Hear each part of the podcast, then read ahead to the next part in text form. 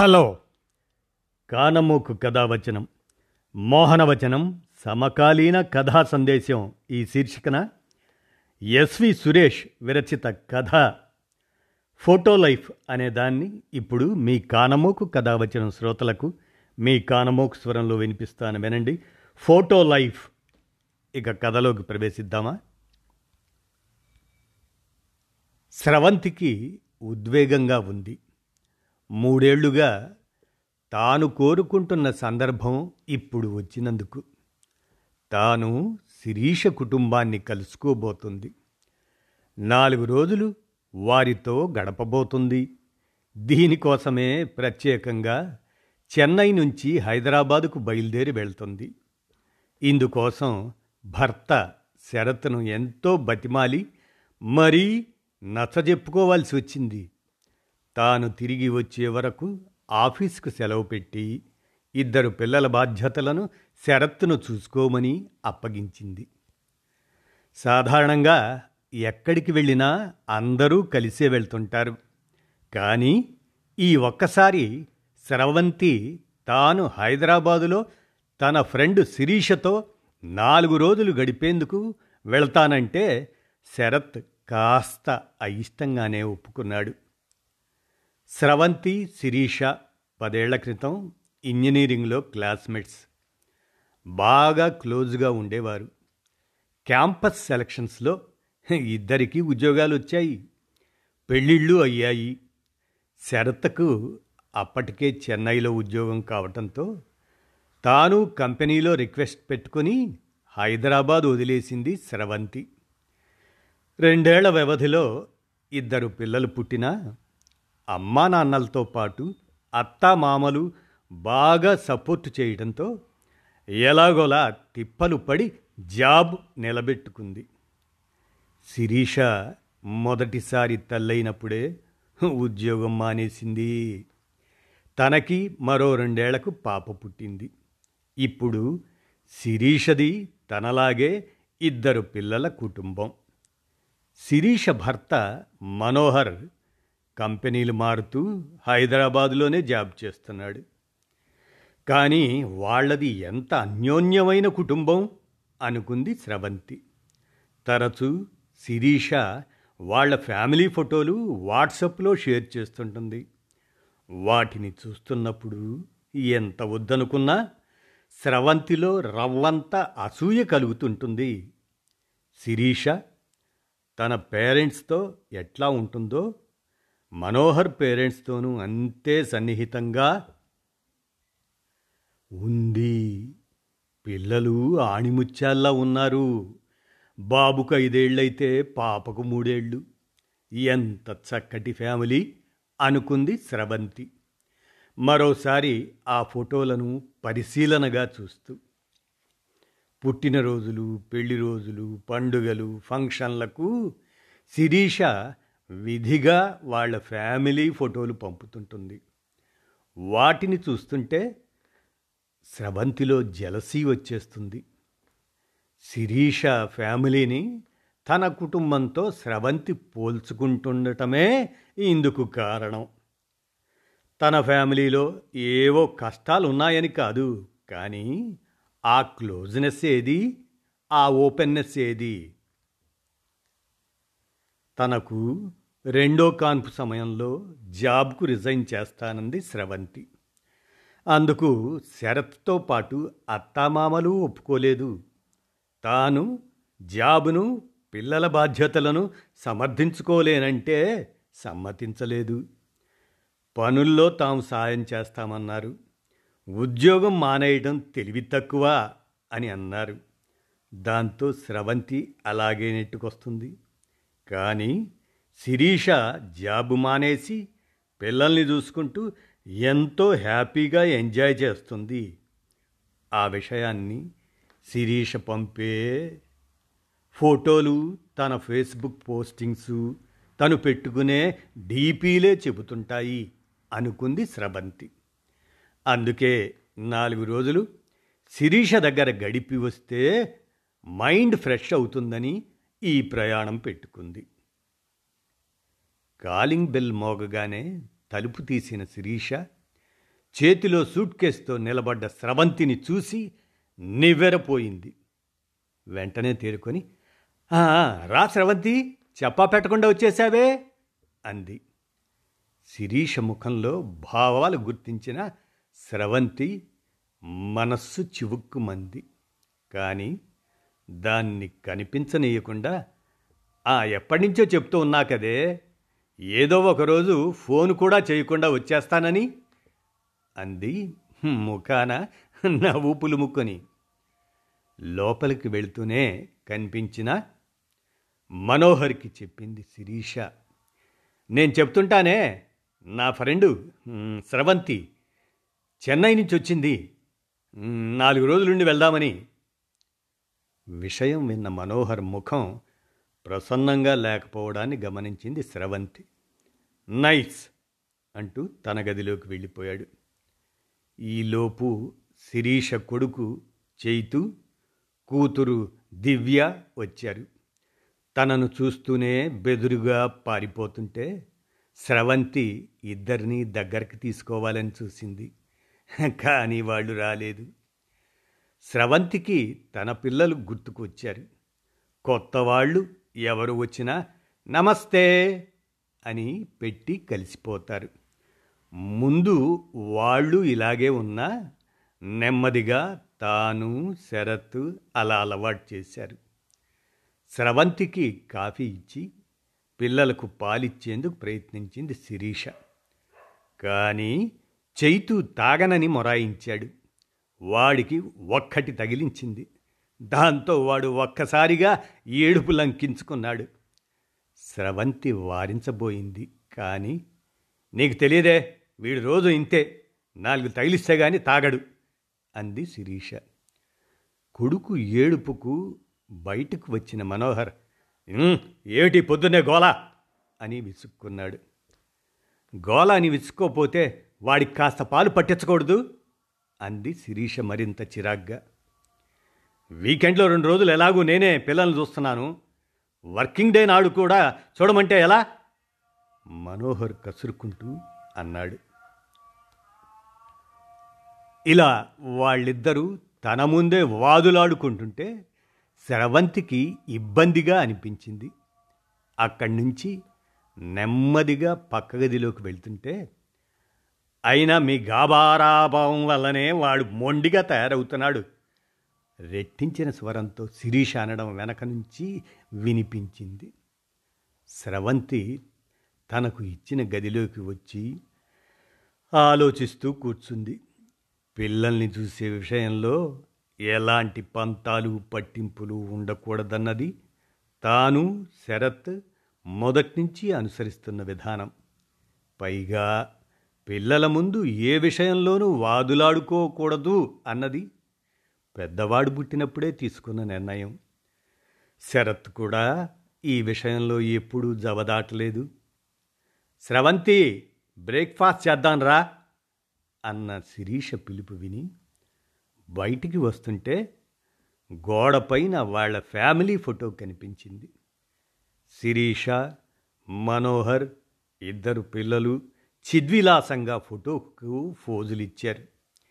ఈ ఫోటోనే శిరీష తనకు కొద్ది రోజుల కిందట వాట్సప్లో షేర్ చేసినట్లు గుర్తు. స్రవంతి శిరీష బ్రేక్ఫాస్ట్ చేస్తుంటే మనోహర్ వాళ్ళ పేరెంట్స్ వచ్చారు. వాళ్ళని చూడగానే స్రవంతి గుర్తుపట్టింది.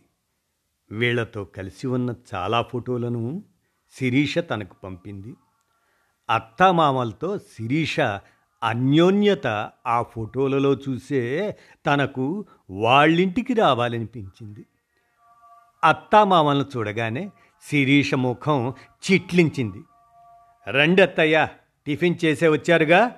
అంటూ ఆమె సమాధానం కోసం చూడకుండా స్నానానికి వెళ్ళిపోయింది. ఆ పెద్దవాళ్ళ ముఖాలు చూస్తే బ్రేక్ఫాస్ట్ చేసి రాలేదని గుర్తించిన స్రవంతి మనస్సు బాధపడింది. తానే చొరవ తీసుకొని వాళ్ళిద్దరికీ కాఫీ బిస్కెట్లు ఇచ్చింది. అత్తామామలతో శిరీష అంటీ ముట్టనట్టు ఉండటం స్రవంతికి ఆశ్చర్యం కలిగించింది. మధ్యాహ్నం భోజనాలయ్యాక ప్రయాణ బడలికతో ఉన్న స్రవంతి కాసేపు నిద్రపోయింది. గంట తర్వాత గది బయట పెద్దగా అరుపులు వినిపిస్తుంటే స్రవంతి కంగారు పడుతూ లేచింది. మీరు రావడం వల్లే నేనేమీ ఇబ్బంది పట్టం లేదు కానీ పిల్లల్ని గారాబం చేయొద్దంటున్నాను మీరు వెళ్ళాక వాళ్ళని ఒక దారికి తీసుకురావటానికి తలప్రాణం తోకకొస్తుంది గట్టిగా రూపుతూ అంటుంది శిరీష. కోపంతో ఆమె కళ్ళు ఎర్రబడి ఉన్నాయి. అదేంటమ్మా? పిల్లలు తాత నానమ్మల దగ్గరకు రాకుండా ఉంటారా? మేం కాస్త ముద్దు చేయటం నిజం. దానికి గారాభం చేసి పిల్లల్ని చెడగొడుతున్నామంటే ఎలా? శాంతంగా అన్నారు శిరీష్ అత్తగారు సులోచన. నేను కావాలని అంటున్నట్లు మాట్లాడుతున్నారేంటి? అంటూ శిరీష అత్తగారిపై కస్సును లేచింది. నేనేమీ అనడం లేదు శిరీష. పిల్లల్ని దగ్గరకు తీస్తే పాడైపోతారని అనుకోకూడదు. చెప్పారు సులోచన తన మనసులో భావాన్ని వివరిస్తూ. గారాభం చేయొద్దంటే ఏదేదో చెప్తారేంటి మీ సలహాలు శుద్ధులు నాకు అవసరం లేదు. నా ఇంటికి వచ్చినప్పుడు నేను చెప్పినట్టు వినాలి అంతే. రోషంతో మాట జారింది శిరీష. ఎందుకమ్మా అంత మాట? నీకు కష్టంగా ఉంటే మేము ఇప్పుడే వెళ్ళిపోతాం. ఏదో పిల్లలపై ఆపేక్షతో వచ్చాం అన్నారు అప్పటి వరకు మౌనంగా ఉన్న మామగారు. గొడవ కాస్త ముదిరిపోతుందని గమనించిన స్రవంతి అక్కడి నుంచి శిరీషను పక్కకు తీసుకెళ్ళింది. ఆ తర్వాత చాలాసేపటి వరకు ఆ ఇంట్లో నిశ్శబ్దం రాజ్యమేలింది. పిల్లలు బెక్క చచ్చిపోయి కనిపించారు. స్రవంతికి అక్కడ ఉండటం అసౌకర్యంగా అనిపించింది. పెళ్ళయి పదేళ్ళైనా ఇప్పటి వరకు తాను అత్తయ్యతో ఒక్కసారి కూడా గట్టిగా మాట్లాడలేదు. అలా అని భేదాభిప్రాయాలు అసలు లేవని కాదు. అలాంటి పరిస్థితి ఎప్పుడైనా వస్తే తమ ఇద్దరిలో ఎవరో ఒకరు మౌనం పాటిస్తారు. దానితో కొద్దిసేపటికే మనస్పర్ధ సమసిపోతుంది.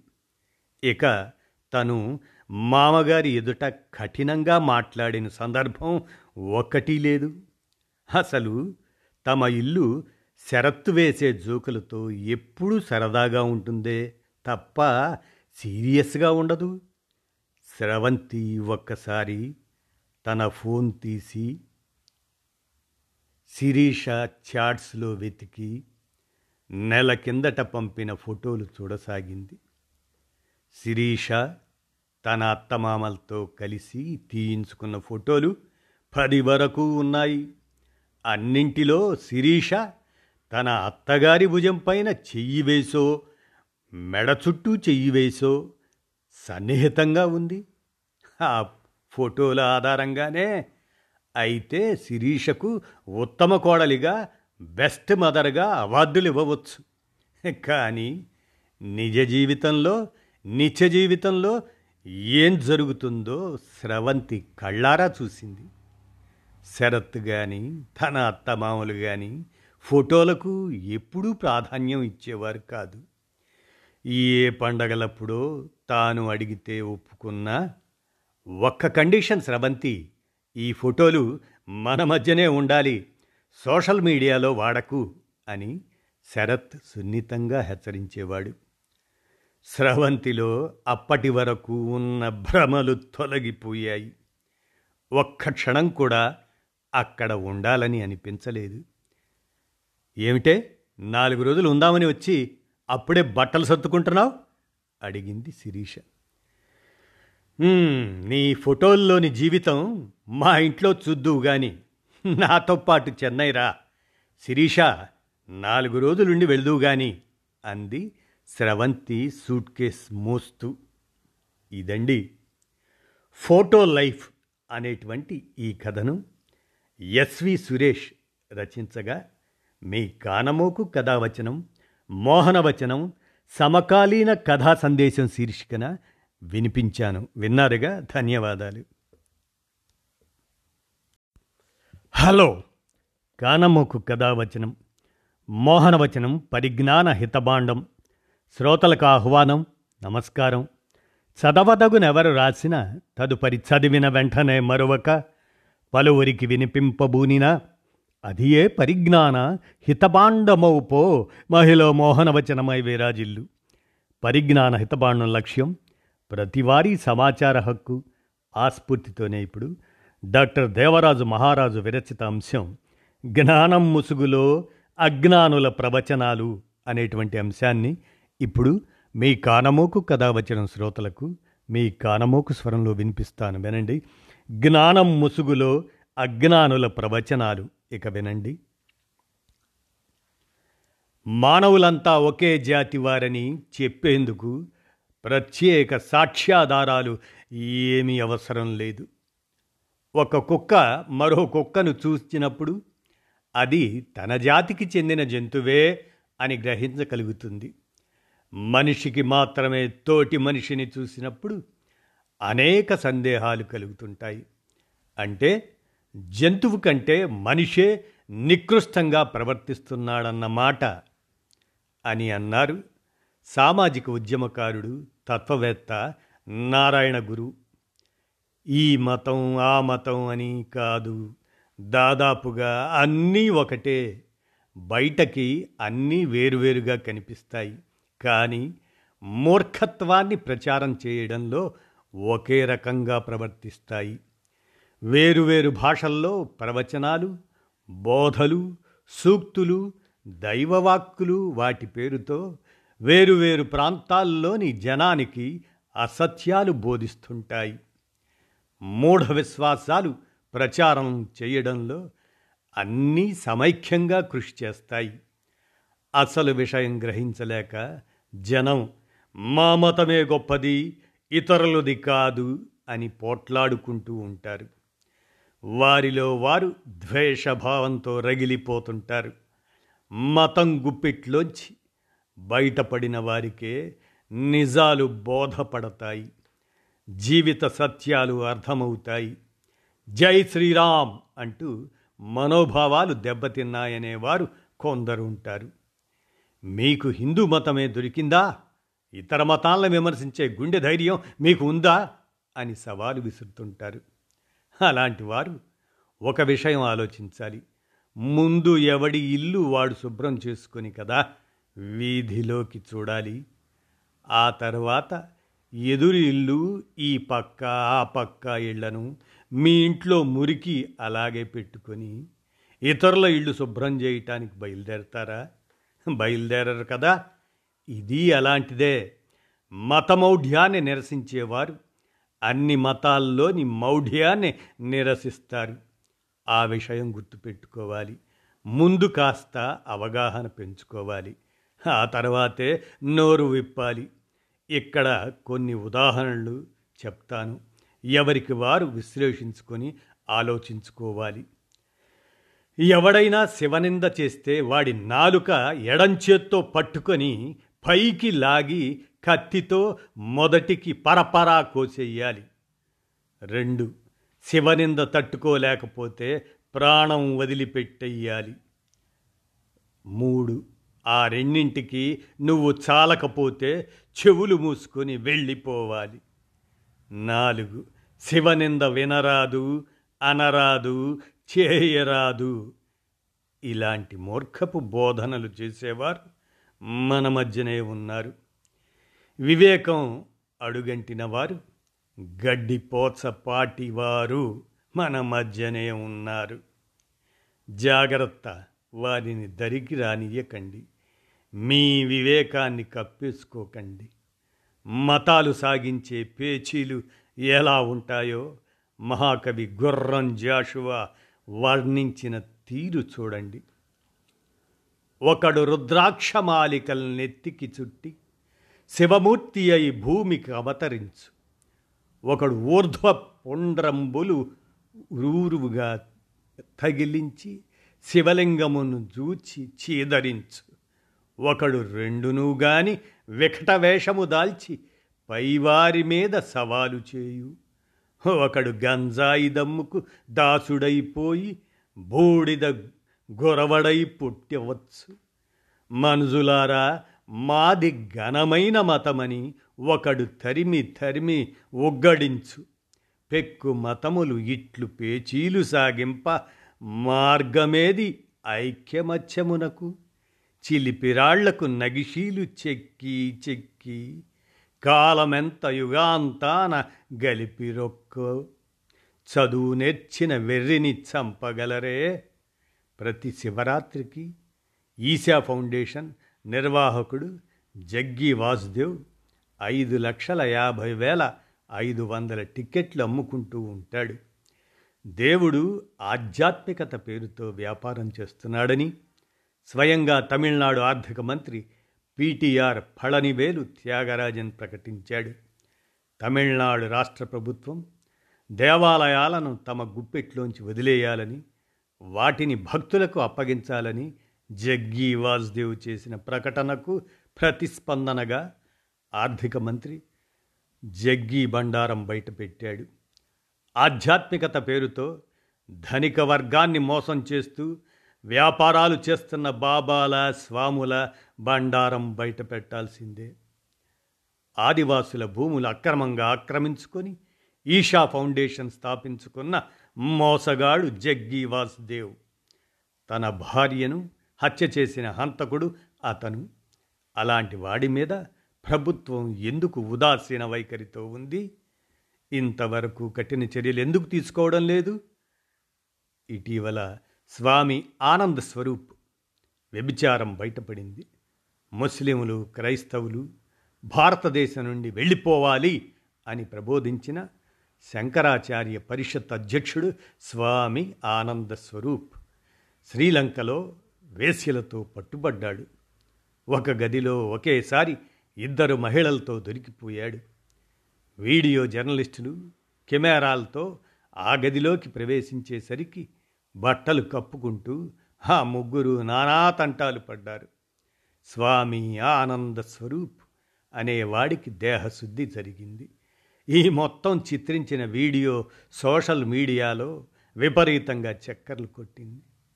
బుద్ధి జ్ఞానం లేని వాళ్ళు ఈ దేశంలో స్వామీజీలైపోతున్నారు. లేదా బుడ్జువా రాజకీయ పార్టీల్లో నాయకులై అధికారం చేజిక్కించుకుంటున్నారు. ఈ పరిస్థితి మారాలి. మతాలకు రాజకీయాలకు ఉన్న లింక్ తెగితేనే అది సాధ్యం.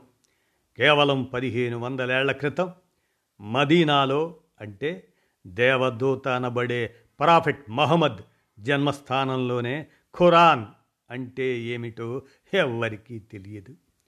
సాధారణ శకం ఐదు వందల డెబ్భై నుంచి ఆరు వందల ముప్పై రెండు జాజు మధ్యకాలంలో జీవించిన ప్రాఫెట్ మహమ్మద్ జ్వరంతో చనిపోయాడని చరిత్రలో నమోదై ఉంది.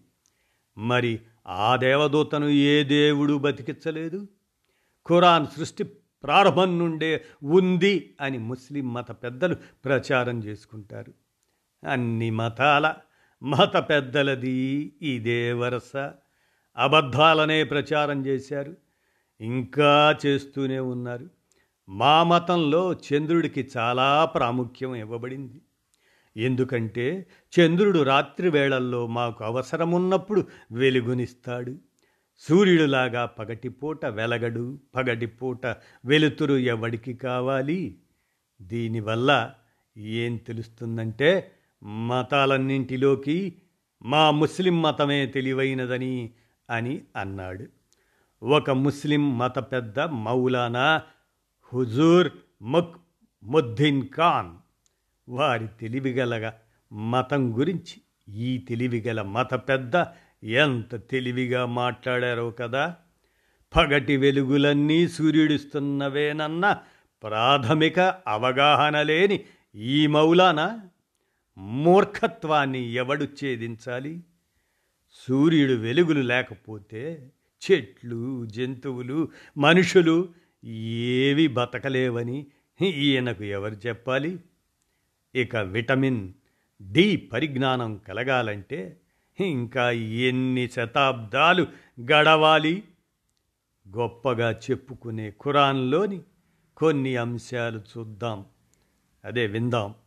మానవీయ విలువల్ని అది ఎంతగా నిలపగలుగుతుందో ఆలోచిద్దాం.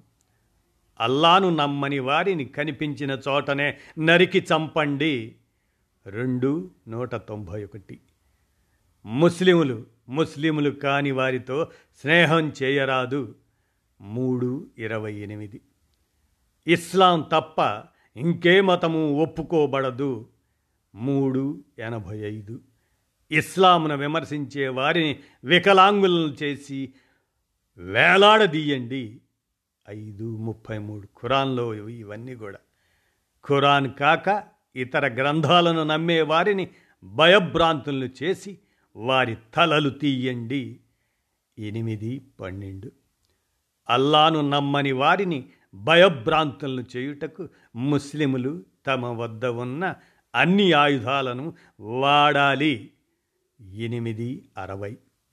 అల్లాను నమ్మని వారు మూర్ఖులు. ముస్లింలు వారితో పోరాడాలి. ఎనిమిది అరవై ఐదు. ఖురాన్లోవి ఇవన్నీ కొటేషన్స్. అవకాశం దొరకగానే అల్లాను నమ్మని వారిని ఎక్కడ దొరికితే అక్కడ చంపేయండి. తొమ్మిది ఐదు అది. యూదులు క్రిస్టియన్లు భ్రస్తులు వారితో పోరాడండి. తొమ్మిది ముప్పైలో. మీ ఇంటి చుట్టుపక్కల ఉండే అవిశ్వాసులతో యుద్ధం చేయండి. ఇది తొమ్మిది నూట ఇరవై మూడులో. అల్లాను నమ్మని వారిని కాలుతున్న బట్టలతో ఇనుప చువ్వలతో మసిలే నీళ్ళతో శిక్షించండి. వారి చర్మం శరీరం కరిగిపోవాలి. ఇది ఇరవై రెండు పంతొమ్మిదిలో ఉంది ఖురాన్లో. సురాలనుకుంటా వాటిని అనేది అల్లాను నమ్మని వారితో శాంతి కోసం సంధి కోసం ప్రయత్నించకండి. వారు దొరికినంతనే నరికేయండి అంటూ నలభై ఏడు నాలుగులో ఉంది. శివనింద చేసిన వాణ్ణి ఏం చేయాలో? ఓ హిందూ గురువు చెప్పాడు కదా అల్లాని నమ్మని వాణ్ణి ఏం చేయాలో ఈ ముస్లిం గ్రంథం కూడా చెబుతుంది. ఇలాంటి మతాలు మత గ్రంథాలు మత గురువులు మనకు అవసరమా? ఇవి మానవ సంక్షేమం కోసం ప్రపంచ శాంతి కోసం దోహదం చేసేవేనా? ఉగ్రవాదం బలపడటానికి ఇవి కారణం కాదా? నోబెల్ పురస్కార గ్రహీత మలాలా యూసఫ్ ఏమన్నారో గుర్తు చేసుకోండి. ముందు తరాలకు విద్యను అందించాలి లేకపోతే వారికి ఉగ్రవాదులు తుపాకులు అందిస్తారు అని ఆమె చెప్పిన మాట నిత్య జీవితంలో మనకు కనపడుతూనే ఉంది.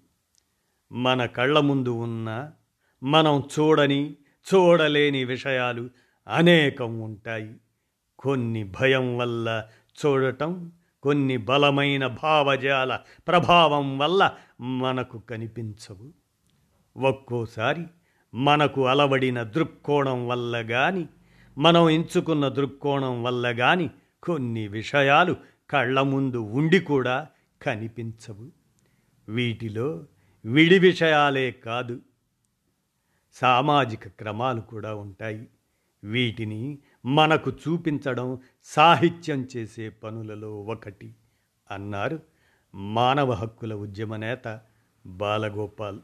నిజమే అలాంటి సాహిత్యాన్ని సృష్టించుకుంటూ దాన్ని విస్తృతంగా ప్రచారం చేయటం ఇప్పుడు మన అందరి తక్షణ కర్తవ్యం అంటూ డాక్టర్ దేవరాజు మహారాజు వీరు సుప్రసిద్ధ సాహితీవేత్త విశ్రాంత ప్రొఫెసర్. జ్ఞానం ముసుగులో అజ్ఞానుల ప్రవచనాలు అనేటువంటి అంశాన్ని విరచించిన దానిని మీ కానమోకు కథావచనం శ్రోతలకు మీ కానమోకు స్వరంలో వినిపించాను. విన్నారుగా? ధన్యవాదాలు.